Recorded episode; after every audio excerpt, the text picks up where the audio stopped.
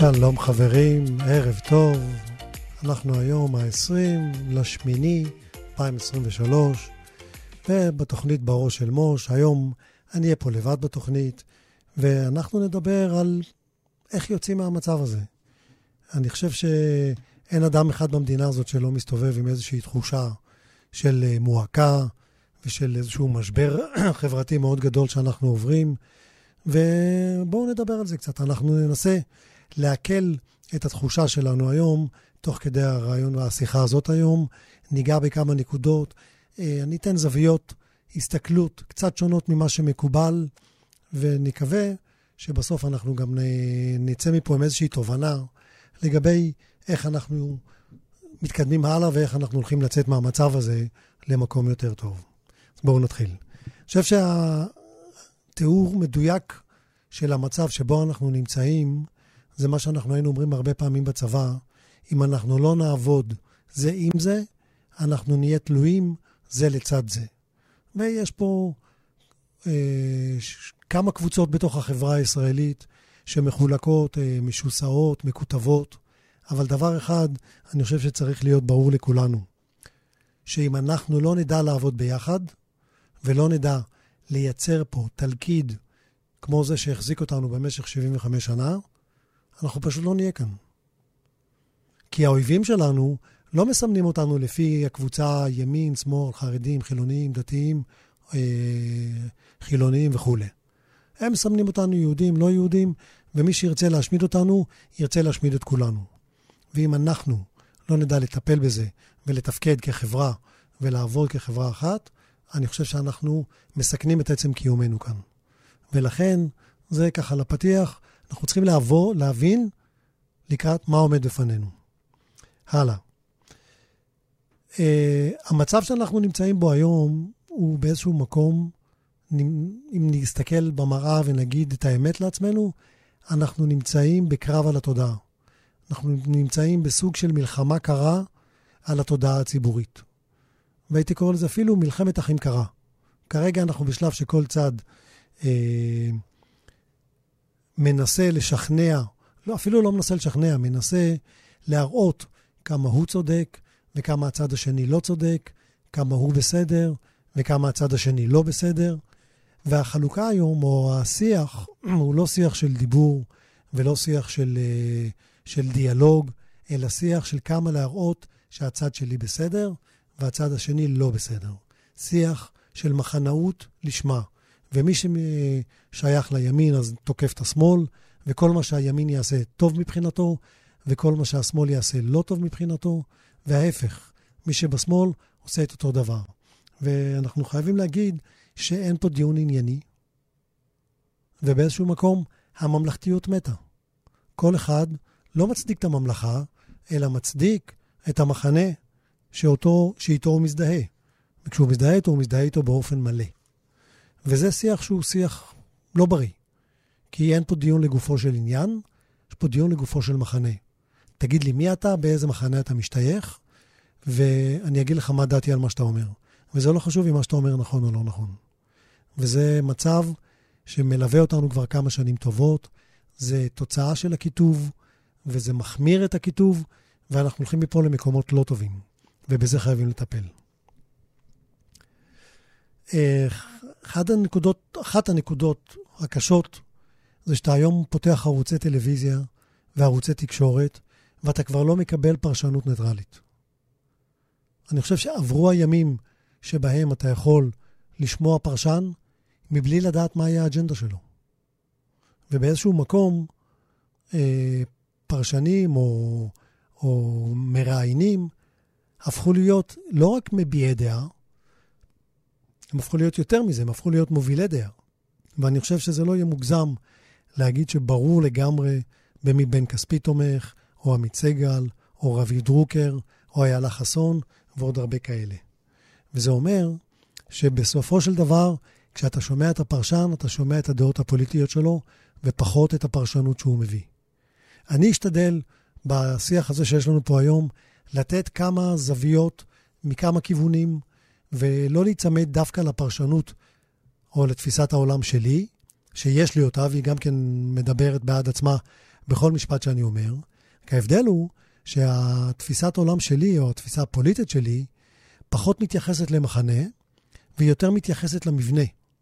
כי אני חושב שיש לנו בעיה שורשית במבנה הפוליטי שיש לנו במדינת ישראל. ואני מדבר על זה מ-day one שיצאתי למרחב הציבורי. אני דיברתי על תיקונים בשיטת הבחירות, אני חיברתי תוכנית כזאת, אני חושב שהמערכת הפוליטית שלנו היא מקולקלת, היא חייבת תיקון, והיום אנחנו נדבר גם על הדברים האלה, תוך כדי הפרשנות שאני אביא. אבל אני עדיין אשתדל להביא זוויות שונות של הסתכלות, גם מצדדים כאלה או אחרים, בשביל לתת לדיון הזה איזשהו נופך קצת יותר, אה, יותר אה, מקיף, נקרא לו ככה. אוקיי, אה, אני רוצה רגע לדבר, לפני שאנחנו בכלל נכנסים לתוך השיח עצמו, לדבר על הגישה.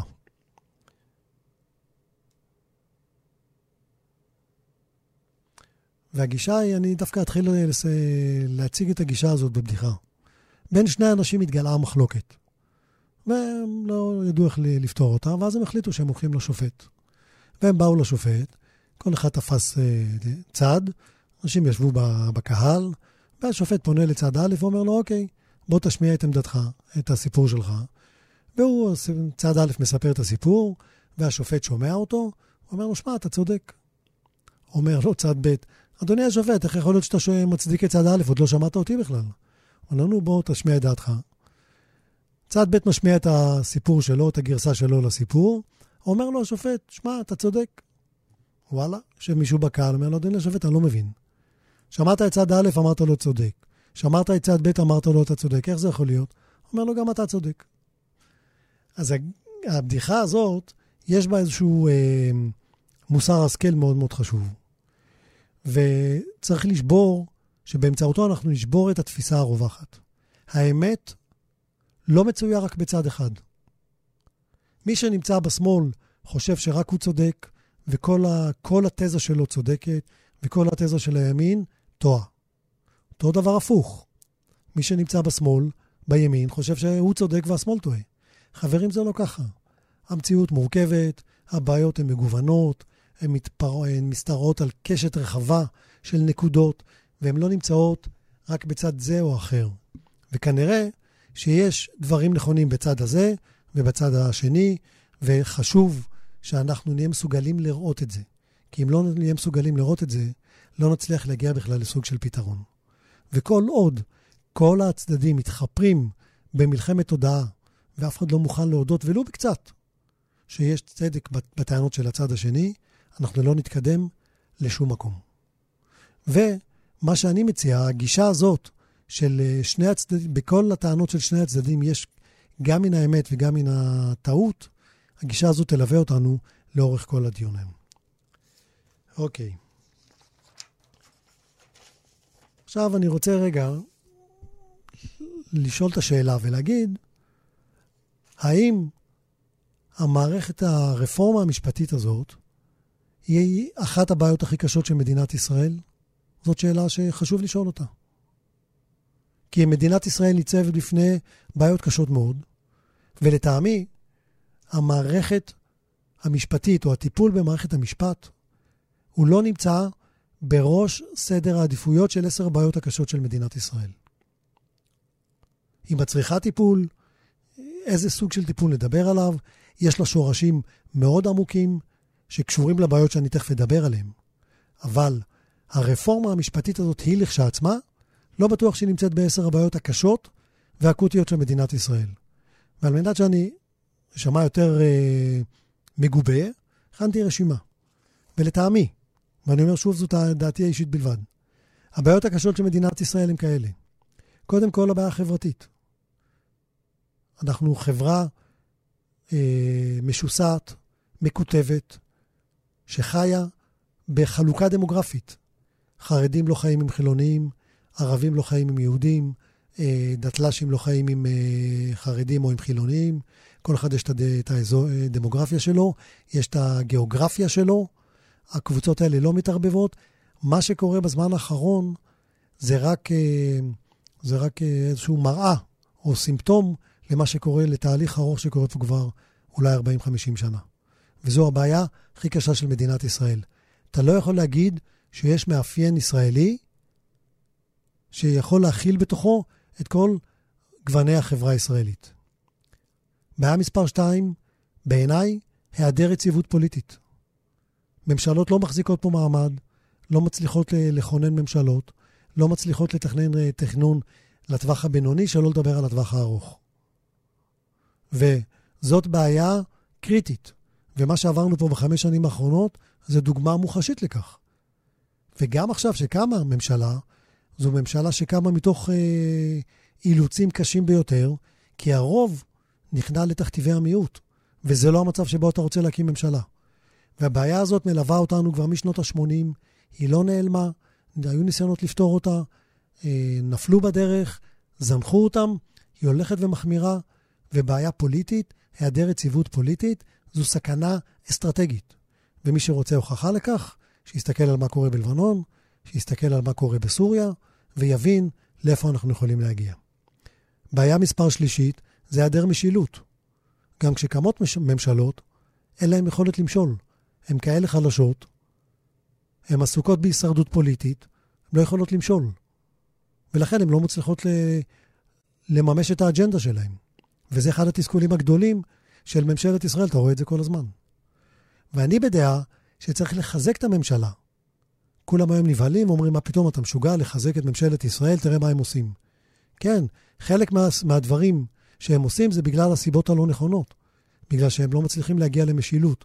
ואם הייתה משילות, יכול להיות שחלק גדול מהדברים האלה לא היו קורים. והפתרון לזה דווקא לחזק את הממשלה ולחזק את המשילות שלה ולא להחליש אותה. הלאה, שחיתות. שחיתות הולכת וגואה במדינת ישראל, ואין לנו כלים להתמודד עם זה. כלי היחיד שיש לנו היום זה עדיין בית משפט עליון. ובמקום לטפל בבית משפט עליון, צריך לטפל בשחיתות. ולא לטפל בזה שאיך אומרים, בא ומדליק את האור. יש פה בעיה חמורה, אבל חמורה ביותר, של עלייה בפשיעה. הביטחון האישי כאן הוא בדרגת שפל שלא הייתה כמותו. אנחנו רואים את זה ברציחות, אנחנו רואים את זה בביטחון אישי, אנחנו רואים את זה בפרוטקשן, בחקלאות ובעסקים, בצפון, בדרום, שריפות. אנשים חיים בתחושה של פחד, אין להם הגנה. בן גביר ניגן על זה, אה, קמפיין שלם לאורך הבחירות, ומאז שהוא נבחר אני, לא, אני אישית לא רואה שינוי. וזאת בעיה קשה ביותר. אז דיברנו גם על, על פשיעה וגם על פרוטקשן. יוקר המחיה, מטורף.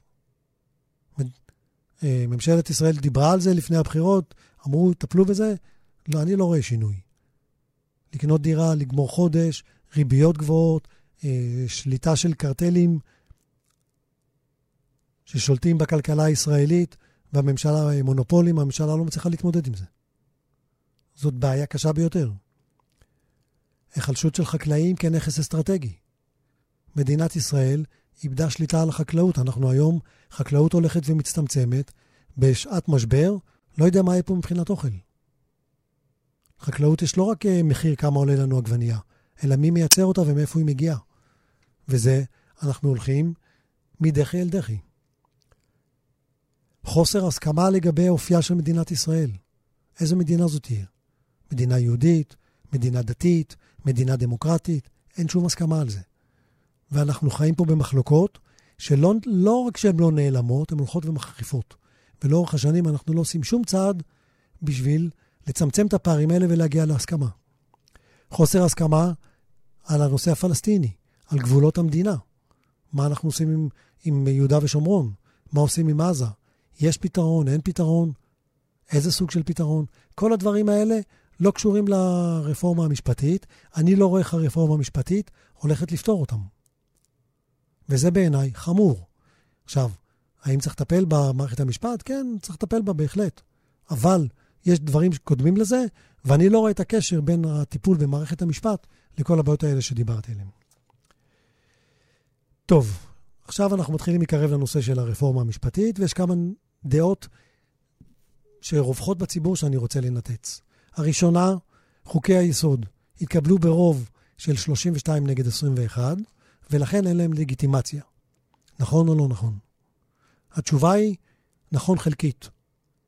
כי זה נכון שהם התקבלו ברוב של 31, אבל הסיבה היא שרוב מפל... חברי הכנסת מהקואליציה באותה תקופה, שהייתה קואליציה של הימין, בחרו לצאת מהדיון, לצאת מההצבעה על מנת שלא יזהו איתם, אותם עם החוקים האלה. ולכן, זה לא שלא הייתה הסכמה, אלא פשוט משיקולים פוליטיים הם בחרו לצאת. אז החוקים האלה התקבלו בלגיטימציה מלאה של כל ממשלת ישראל דאז, בשנת 92.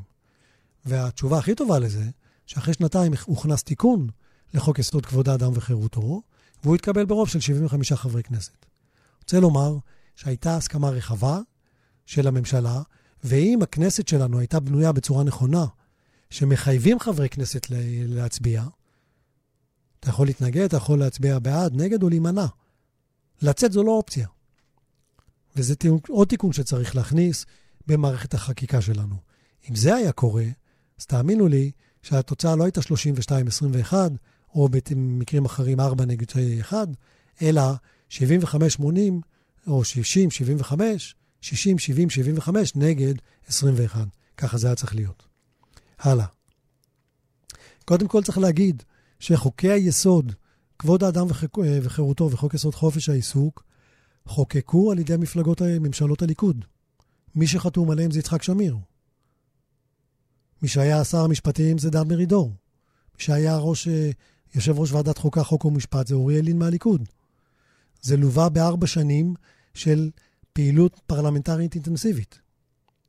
זה לא חוקים שהשמאל או הליברלים או, ה, או ה, לא יודע איך לקרוא לזה, אה, חוקקו בכנסת. זה קדם לזה דיונים, קדמו לזה דיונים מעמיקים בין כל גווני הקשת הפוליטית. יצחק לוי מהמפד"ל בזמנו היה שותף לדיונים האלה. היו התנגדויות של החרדים, בעקבות זה הוכנסו כל מיני ריכוכים.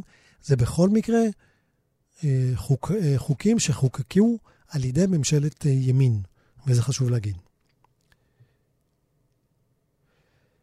עכשיו, אם אתם רוצים לדעת מה הייתה עמדתה של ממשלת ישראל ביחס לאפשרות של uh, ביטול חוקים שסותרים חוקי יסוד, צריך להקשיב לדן מרידור ולאוריאל לין, שהם היו אנשי, האנשים שהובילו את המהפכה, את המהפכה הזאת, ביחד עם פרופסור רובינשטיין, שהיה אז באופוזיציה, אבל הוא היה חבר ועדת חוקה, חוק ומשפט. והדיבר אז היה, הדיבור הכללי היה, שלבית משפט תהיה סמכות לפסול חוקי יסוד, או חוקים, סליחה, לפסול חוקים שיהיו נוגדים את חוקי היסוד שהם חוקקו. זה בכלל לא היה במחלוקת. וכל השיח הזה היום, שבאים ואומרים מאיפה לבית משפט יש בכלל סמכות לפסול את uh, חוקים שסותרים חוקי יסוד, זה דיבור שלא היה קיים אז. הוא היה בתוך הקונצנזוס. ומי שרוצה לקבל איזה אסמכתאות, שילך לפרוטוקולים של ישיבות ועדת חוקה, חוק ומשפט, לפני, חוק, לפני שחוקקו החוקים האלה, הוא ימצא שם את התשובות. נושא שעולה הרבה לאחרונה, מה, מה גובר, חוק או דין? מה ההבדל ביניהם בכלל? ולמי יצייתו רשויות הביטחון במדינה במקרה שניקלע למשבר חוקתי? האם הם יצמדו להוראות החוק, שלמשל אומר שהצבא כפוף לממשלה, או להוראות הדין, במקרה שבית משפט יפסול חוק, או במקרה הזה חוק יסוד שחוקק על ידי הכנסת, על ידי הממשלה בכובעה בכנסת. ולטעמי השאלה הזו מאוד ברורה. כל אזרח במדינת ישראל כפוף להוראות הדין.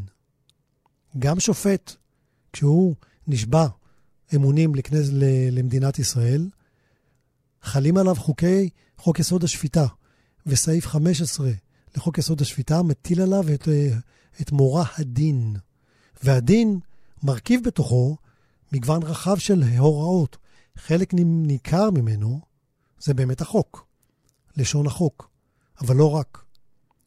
הדין מורכב גם מהחוק, גם מפסיקות של בתי המשפט שהופכות, בית, בית משפט עליון, שהופכות להלכות, גם הסכמים בינלאומיים של מדינות, כל מיני אמנות שמדינה חותמת עליהן, גם חוקים בינלאומיים כמו דיני מלחמה, או אמנות בינלאומיות, דיני תעופה למשל, זו דוגמה מצוינת, שבה החוק שקובע הוא חוק בינלאומי, אמנות בינלאומיות שמדינות קובעות ביניהן ומקבלות עליהן מרצון את החוקים הבינלאומיים לגבי מה יחול במקרים של מחלוקות בדיני תעופה.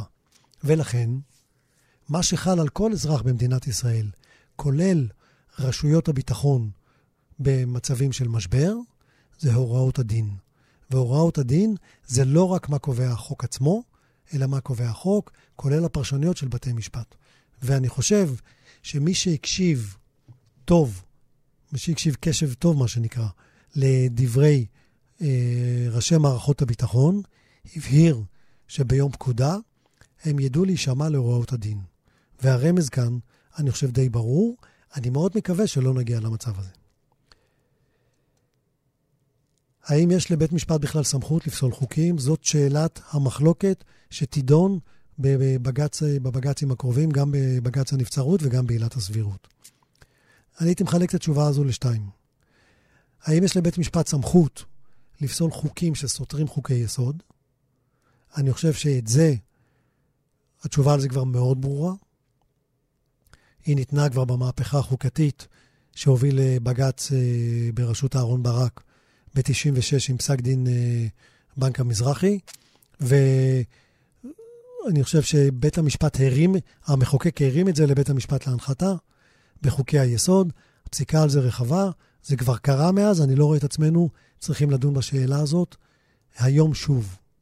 שאלה היום שתימצא על שולחנו של בית המשפט, אם יש לו סמכות לפסול חוקי יסוד. שאלה הזאת מאוד מסובכת, אה, היא מורכבת מהשימוש שבית המשפט, שהמחוקק עושה בסמכות שלו כרשות מכוננת ורשות מחוקקת. אני אדבר על זה בהמשך, אבל אה, אני חושב שהתשובה על זה תהיה שלבית משפט תהיה סמכות, ויכול להיות שהוא יקבל פה החלטות אחרות, לא בטוח שהוא יפסול. אבל בשאלה עצמה, אם יש לו סמכות או לא, אני די מעריך שבית המשפט ייקח פה את התשובה החיובית.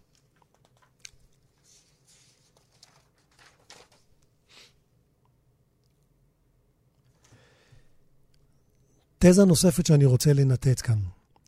מאז הבחירות האחרונות אומרים שהימין ניצח. הוא אומר, הטענה של הימין אומרת, אנחנו ניצחנו בבחירות, ניצחנו בצורה מפורשת, ולכן יש לנו את הזכות למשול, ולכן יש לנו זכות לחוקק, ובעצם יש לנו זכות לחוקק כל חוק. זו הטענה, בגדול. אז קודם כל, השאלה אם הימין בכלל ניצח או לא, והתשובה שלי זה שהימין לא ניצח ברמה המספרית. כי אם בודקים מספרית, ואני אמרתי את זה כבר מספר פעמים גם פה וגם בתוכניות אחרות, אם בודקים מבחינה מספרית את כמות הקולות שקיבל הימין, זה 2 מיליון 350, מול מספר הקולות שקיבלו המפלגות ש... שמנגד, נקרא לזה גוש רק לא ביבי אולי, זה היה בסביבות 2 מיליון 311 או 315. הפער היה פער של מנדט.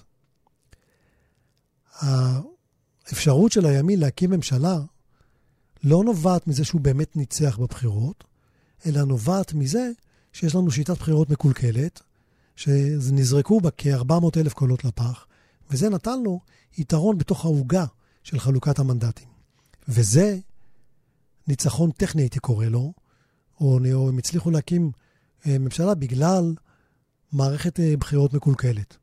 ודרך אגב, אותה מערכת בחירות פעלה באפריל 19 לטובת גוש השינוי ולרעת הימין. שם הלכו 366 אלף קולות לפח, ואז זה מה שמנע מבנימין נתניהו אז להקים ממשלה. אם אז המערכת הייתה מתוקנת, אז יכול להיות שכבר הייתה לנו ממשלה ב-2019, ולא היינו נגררים לעוד ארבעה סבבים של אה, בחירות. אבל להגיד שהימין ניצח בבחירות, וזה, זה בעצם אמירה לא לגמרי מדויקת, ולכן צריך לקחת אותה בערבון מוגבל. טוב, עכשיו הייתי רוצה לתת איזה 2-3 דקות לגבי הפרדת רשויות בישראל. אומרים שישראל, שדמוקרטיה מורכבת משלוש רשויות, מחוקקת, מבצעת ושופטת, ודמוקרטיה בריאה היא דמוקרטיה שיש בין, בה הפרדה בין שלושת הרשויות. והשאלה אם אצלנו יש באמת הפרדה כזאת. והתשובה שלי, שהיא קודם כל לא, וההפרדה שיש לנו אצלנו בין הרשויות היא מאוד מאוד שבירה ולא בריאה. אז קודם כל, זה ברור לכולם שהרשות המחוקקת נשלטת על ידי הממשלה. אז הרשות המבצעת, היא שולטת גם ברשות המחוקקת. ומה שקורה בדיונים בכנסת, אנחנו מבינים שהתוצאה היא כבר מוכתבת מראש. כי כל הדיונים בוועדת החוקה, תוצאה ידועה. לממשלה יש רוב בוועדה הזאת, והיא יכולה להעביר את החוק שהיא רוצה. אין באמת דרך לכפות עליה או לבלום איזשהו מהלך, כל מהלך שהיא תרצה להוביל בתוך הרשות המחוקקת. ואין מנגנוני בקרה אפקטיביים כנגד הרשות המבצעת. ולכן להגיד שיש אצלנו הפרדה בין הרשות המבצעת למחוקקת, זה פשוט לא נכון. ובסופו של דבר, הזרוע הכי חזקה בין שלושת הרשויות האלה היא הרשות המבצעת, שזאת הממשלה. והממשלה הזאת, לא רק שהיא הזרוע החזקה, היא גם לא מצליחה לפעול בצורה תקינה ומתוקנת בגלל כשלים פוליטיים. ואז יוצא מצב שגם הזרוע הזאת לא עובדת כמו שצריך, ולא נותנת את המוצרים שהיא צריכה לתת לתוך ה, לציבור הרחב. עכשיו, בתוך הרשות המחוקקת, גם אין הפרדת רשויות בין, בין הרשות המכוננת לרשות המחוקקת. וזה נושא שיעלה בבג"ץ, בבג"ץ אה, עילת הסבירות. האם הרשות המחוקקת, בכובעה כרשות מכוננת, פעלה בצורה ראויה? ואת ההפרדה הזאת חייבים להבין. המחוקקת זה בעצם רשות שבאה ואומרת, אני עושה חוקים, מותר לנסוע בכביש עם שני נתיבים, אסור לנסוע ב- עם שני, שני נוסעים, אסור לנסוע בכביש, מס הכנסה, מע"מ יעלה בין 17 ל-18, ירד ל-15 וכולי. רשות מכוננת זה הרשות שבאה ואומרת, בוא, אנחנו רוצים לקבוע איך יראו כללי המשחק. אנחנו רוצים לעבור ממשטר של ראש ממשלה אחד למשטר של ראש ממשלה של, שיש בו שני ראשי ממשלה, אחד ראשי ואחד חילופי. כשהכנסת יושבת בכובעה כרשות מכוננת, היא צריכה לנקוט פעולות מסוימות שאצלנו לא מוגדרות בחוק, וזאת הבעיה. ואז מה עושה הרשות המחוקקת? כשהיא רוצה לחוקק חוקים בכובעה כרשות מחוקקת, מצרכים פוליטיים, פתאום היא מחליפה את הכובע, אומרת, אה, עכשיו אני רשות מכוננת, איך היא עושה את זה? שמה כותרת חוק יסוד, ועכשיו היא אומרת, עכשיו אני ברשות מכוננת, לבית משפט אין סמכות לפסול את החוק הזה. וקודם כל, מה שזה אומר זה שאין הפרדת רשויות בין הרשות המכוננת, שזה הכנסת בכובעה כמכוננת, לבין הרשות המחוקקת. והנושא הזה יידון עכשיו בבג"ץ. בג"ץ ידבר הרבה על, הש... על הסמכות לרעה שעושה הכנסת בכובעה כרשות מכוננת, וגם את הפרדת הרשויות הזו חייבים לטפל בה. ואני למשל לא מסכים עם התפיסה שהכנסת יכולה להמשיך לתפקד כרשות מכוננת. ולטעמי, חייבים לעשות הפרדה בין רשות מכוננת לרשות מחוקקת. איך עושים את זה? למשל, שני בתי פרלמנט. יהיה בית תחתון, שיהיה רשות מחוקקת, ששם ישבו הפוליטיקאים, כמו בית הנבחרים בארצות הברית, ויהיה בית עליון, ששם תשב הרשות המכוננת, שהיא תתעסק בכללי המשחק, שהיא תתעסק באופי המשטר, שהיא תתעסק במהות הדמוקרטיה. ושם ישבו חברים, חברים במועצה המכוננת שהם לא פוליטיקאים, שהם לא שרים, לא חברי כנסת, והם לא משפיעים על ענייני היום-יום. וזאת הפרדת רשויות שחייבים ליצור. טוב, אה, אני רואה שזה הולך אה, די אה, לאט, אז אני אתקדם קצת, דלג על כמה נושאים שרציתי, ואני אתקדם לבעיה הבאה, והיא בעיית הנציג. אומרים, הרי מה זה משטר דמוקרטי? משטר דמוקרטי זה משטר שבו השלטון מבטא את רצון העם. העם, המדינה שייכת לעם, רצון העם צריך לבוא לידי ביטוי בחוקים ובהתנהלות. מי שמבטא אותו בוחרים נציגים, והנציגים הם אלה שצריכים לממש את רצון העם. אבל, וזו דמוקרטיה פרלמנטרית, כמו שקורה אצלנו. אנחנו בוחרים את הנציגים, והנציגים הם אלה, ש, הם, הם אלה שמקדמים את המדיניות שהעם רוצה. מה קורה בפועל? שאותם נציגים מהר מאוד מבינים שיש להם כוח גדול ביד, אי אפשר להחליף אותם, והם מקדמים את האג'נדה שטובה להם ולא טובה לעם. וזה נקרא בעיית הנציג. ואת הבעיה הזאת אנחנו רואים ביתר שאת בכנסות האחרונות, שבה פוליטיקאים דואגים לעצמם ולא דואגים לציבור ששלח אותם. ויש אין ספור דוגמאות לכמה, לדברים שהפוליטיקאים צריכים לעשות והם לא עושים. כמו למשל לטפל במשילות, ביציבות השלטון, ביוקר המחיה. הם לא עושים את כל הדברים האלה, כי יש להם אינטרסים שמניעים אותם, והם דואגים לאינטרסים של עצמם. ולכן, כשאומרים לכם שהפוליטיקאים הם הנציגים של העם, צריך לקחת את זה בערבון מוגבל. פורמלית הם נציגים של העם, ומעשית הם נציגים גם של העם וגם של עצמם.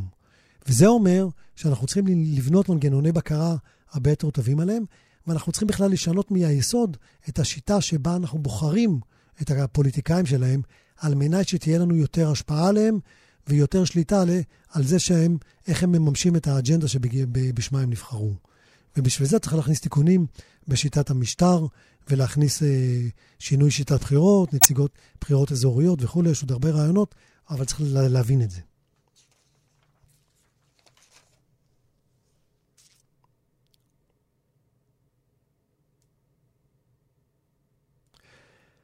עכשיו אני רוצה רגע לגוע, להיכנס קצת לנושא של עילת הסבירות. וכל הזמן מדברים על עילת הסבירות, ושואלים כל הזמן את השאלה, האם זה, אתה יודע, אם אתה מקשיב לאלה מצד שמאל של המפה, הם אומרים, סוף העולם, קץ הדמוקרטיה, המדינה הולכת להתפרק, לא יהיה לנו בלמים על הממשלה. אם אתה שומע לאנשים מצד ימין, אומרים, שמע, מה לא כצעקתה, המדינה הייתה אה, חיה ו... והתקיימה גם לפני עילת הסבירות, ועובדה היא שעילת הסבירות אה, הייתה לפני, תתקיים גם אחרי, ובסופו של דבר צריך לאזן, אה, אפשר לאזן את בית המשפט, ולא יקרה שום דבר, איך אמר החיות, המבצר לא ייפול. השאלה היא מה נכון. ועכשיו אני חוזר לגישה שדיברתי עליה בתחילת התוכנית. לטעמי, מה שנכון זה שתי הטענות, גם יחד. קודם כל, צריך להבין שכשבוחנים את עילת הסבירות, לא צריך, אי אפשר לבחון אותה עומדת לעצמה לבד. צריך להסתכל עליה בקונטקסט כללי. אז הרבה פעמים מביאים דוגמאות, למשל, מבריטניה, ואומרים ששם אין עילת סבירות, למרות שזה לא נכון, יש. המשפט הישראלי ינק את עילת הסבירות מהמשפט הבריטי. והמילה סביר בכלל, הוא חלק, יש לו חלק אינהרנטי, מובנה, במשפט הישראלי. גם מעל לכל ספק סביר, במשפט הפלילי, גם במאזן ההסתברות במשפט האזרחי, גם בעילת הסבירות במשפט המנהלי. זה חלק מובנה, אי אפשר לנתק אותו. צריך אולי לצמצם אותו, זה כן, אבל אי אפשר לנתק אותו. עכשיו, כשבוחנים את עילת הסבירות צריך להסתכל על כל המכלול. אם אנחנו מדברים רגע על אנגליה, אז באנגליה, שם מכבדים את כללי המשחק. שם למשל, ברגע שבית המשפט, הוא לא נדרש בכלל לבטל חוק יסוד. אם מגיע אליו עתירה נגד חוק, שטענה שהוא סותר את, יסוד, את העקרונות, ודרך אגב באנגליה אין חוקה, אבל הוא סותר את עקרונות השיטה. בית המשפט יכול להכריז עליו כעל, ש, כחוק שסובל מאי התאמה. ברגע שהוא הכריז עליו כאי התאמה, הממשלה לא תיישם אותו. החוק הזה בטל, כי הממשלה מכבדת את הפסיקה של בית המשפט. ולכן, כשבאים ואומרים שהנה, גם באנגליה אין עילת סבירות והמדינה שם דמוקרטית, וזה, זה נכון, כי בקונטקסט הכללי, יש שם מערכות שמכבדות אחת את השנייה. בארצות הברית, למשל, אה, יש, אה, יש חוקה. בית המשפט מבטל חוקים, אבל הוא לא נדרש לעשות את זה כל כך הרבה, כי יש שם חוקה והרבה מהדברים נופלים ברמה המדינתית כסותרים חוקה, ומעט המקרים שהם מגיעים לבית המשפט הפדרלי. אבל שם מי שמגן על זה, זה החוקה עצמה. ולכן, כשאנחנו צריכים לבחון את עילת הסבירות, אנחנו צריכים להסתכל על זה בקונטקסט הכללי. והקונטקסט הכללי במדינת ישראל, שהדמוקרטיה פה היא מאוד שבירה, כי אין לנו חוקה, אין לנו מערכת שמגדירה איך מחוקקים חוקי יסוד, אין לנו בית משפט לחוקה, אין לנו אה, טריבונלים שיפוטיים שאנחנו כפופים אליהם. הדבר היחידי שיש לנו זה ביקורת שיפוטית של בית משפט עליון על, אה, על, אה, על החלטות ממשלה ושל הכנסת. וזה מעט מאוד. ולכן, בקונטקסט הזה שבו אנחנו נמצאים, ביטול עילת הסבירות יכול להיות לו השפעות מאוד מאוד הרסניות על מבנה השלטון שלנו לשנים הבאות. ויש לי שתיים, שלוש דקות אחרונות, ובהם אני רוצה לדבר על מה כן צריך לעשות ומה אפשר לעשות. אז קודם כל, צריך, להבנתי, לייצב את מערכת השלטון בישראל. חייבים לייצר פה מצב שיש הכרעה בבחירות ושממשלות נבחרות בצורה ברורה, ושהן יכולות להקים ממשלה בלי למכור את נשמתם למפלגות הקצה. כי מי שקובע היום את האג'נדה זה מפלגות הקצה ולא המפלגות שמייצגות את הרוב. זה דבר ראשון. דבר שני, צריך לחזק את הממשלה, לתת לה כלים לשלוט. זה צריך לבוא כחלק מחוקה רחבה ש, אה, שתסדיר את כללי המשחק הדמוקרטי שלנו.